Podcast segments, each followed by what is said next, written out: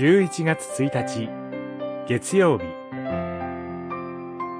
主に養われている者たちの平安。詩編131編。主よ私の心はおごっていません。私の目は高くを見ていません。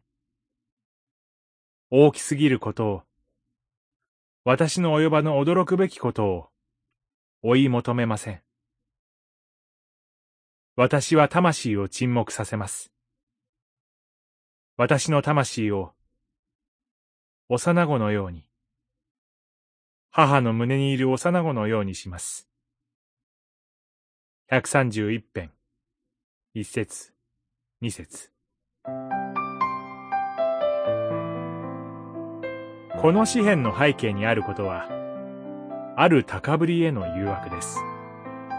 それは、天にまで届く高い塔を建てることを企てながら、神からその計画をくじかれた人々のように、人間が神の位置に立とうとするときに、しばしば起こる不遜な態度です。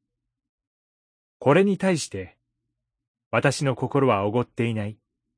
私の目は高くを見ていない。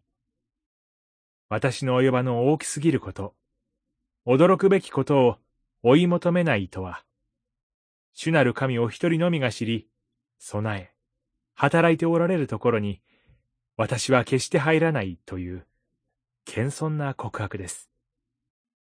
さらにこの告白は、私の魂を沈黙させますという、一つの誓いに至ります。主なる神への深い信頼において、真実で厳かな誓いがなされるとき、私たちは、魂を、ただ、作り主なる神に明け渡します。